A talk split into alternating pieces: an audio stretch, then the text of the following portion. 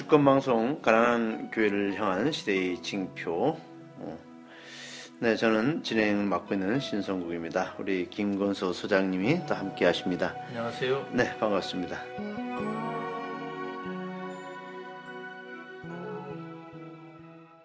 우리 오늘 복음은 박해를 견뎌라. 음? 마르코복음 13장 9절부터 13절입니다.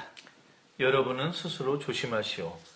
사람들이 여러분을 법정과 회당으로 넘길 것이요 매를 맞을 것입니다. 또한 여러분은 나 때문에 총독들과 임금들 앞에 서게 되고 그들에게 증명하게 될 것입니다. 우선 복음이 모든 민족에게 선포되기 마련입니다. 사람들이 여러분을 끌고 와서 넘겨줄 때 여러분은 무슨 말을 할지 미리 걱정하지 마시오. 오히려 그 시간에 여러분에게 알려주시는 대로 말하시오.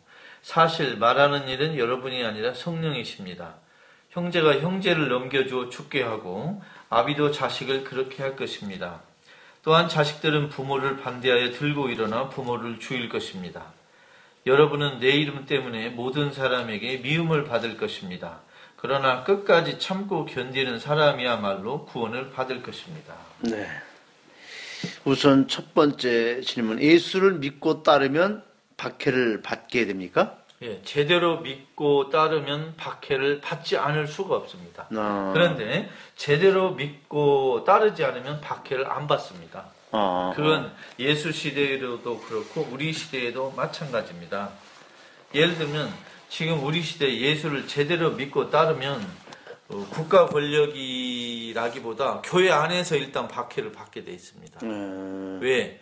그건 신앙이 아니야. 그건 어, 좀 어, 과격하고 위험한 신앙이 하고 교회 안에서부터 핀잔을 받을 가능성이 큽니다. 어, 참 아이러니컬하네요. 그렇습니다. 예, 교회로부터 먼저 박해가 온다. 네. 교회가 박해를 받은 때도 있지만 네. 또 교회가 사람들을 박해한 역사도 있습니까? 슬프지만 그렇습니다. 네. 교회가 박해를 받은 때는 예수 그리스도가 죽고 부활한 이후부터 박해를 받기 시작해서 4세기 로마 국교로 인정될 때까지 약 300여 년간은 많은 박해를 받았습니다. 네. 그리고 우리 한국의 천주교회는 천주교회가 우리 평신도들이 자발적으로 수입할 때부터 한 200여 년 동안 많은 순교와 박해가 있었습니다.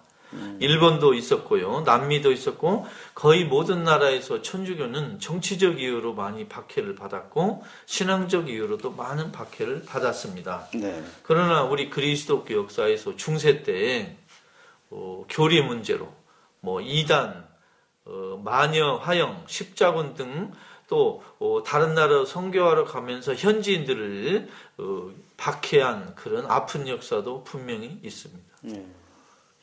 또한 그 이제 우리가 무신론자라는 이유로 네, 그렇죠. 또 교회가 많이 또 박해를 하고 사륙한 그런 역사도 또 우리가 살펴볼 수가 있죠. 그렇습니다. 한국 가톨릭 교회에서 그 성지 개발 요즘 유행입니다. 뭐 이거는 뭐 벌써 3, 40년 동안 계속 유행인데 그 성지 개발 뭐 필요성도 있겠지만 그러나 너무 여기 집중하는 경향이 있거든요. 네. 어떻게 생각하세요?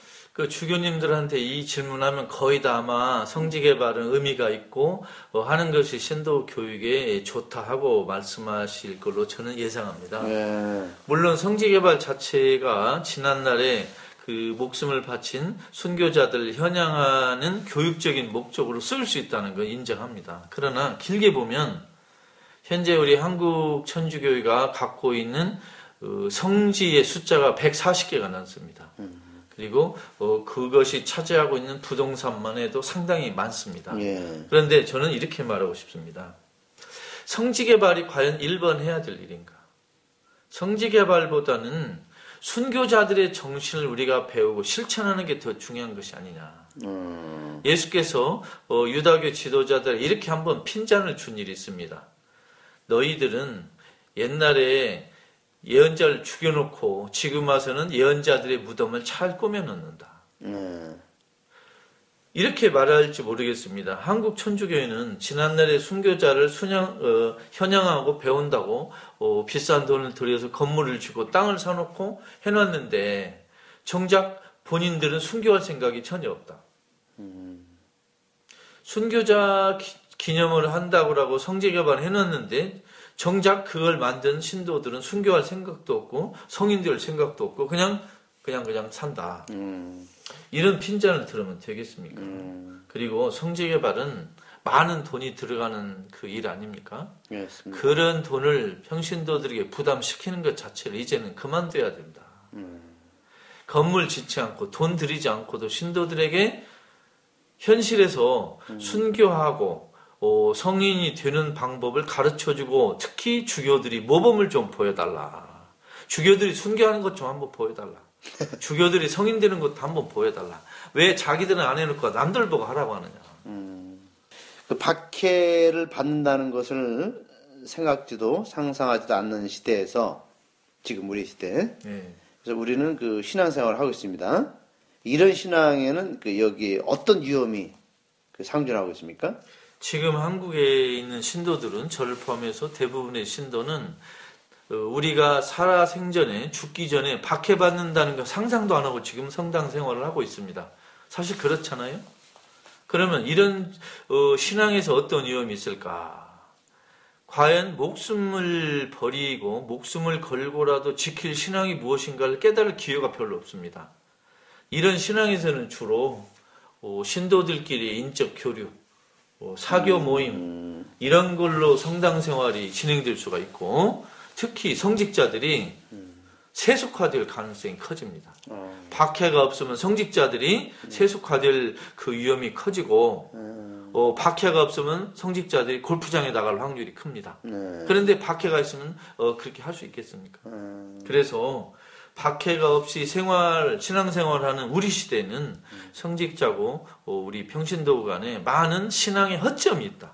아, 정말로 순수하지 않은 진실되지 않은 그런 껍데기 신앙이 유행할 수 있는 그런 가능성이 크다고 말씀드립니다. 그러니까 이제 김사님 말씀은 그 유혹이라는 것은 네. 이제 말하자면 우리가 과거에는 박해, 순교하면은 종교적 신앙에 대한 음?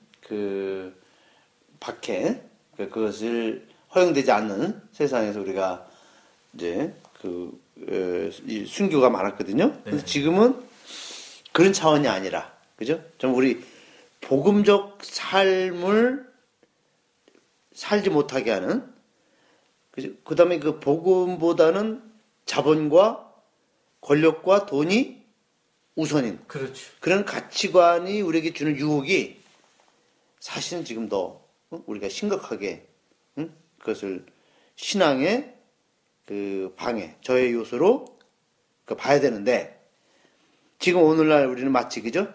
종교의 자유가 있는 이 시대에 우리가 더 타락할 수 있는 위험이 많다. 그렇습니다. 그런 말씀 아닙니까? 그렇습니다.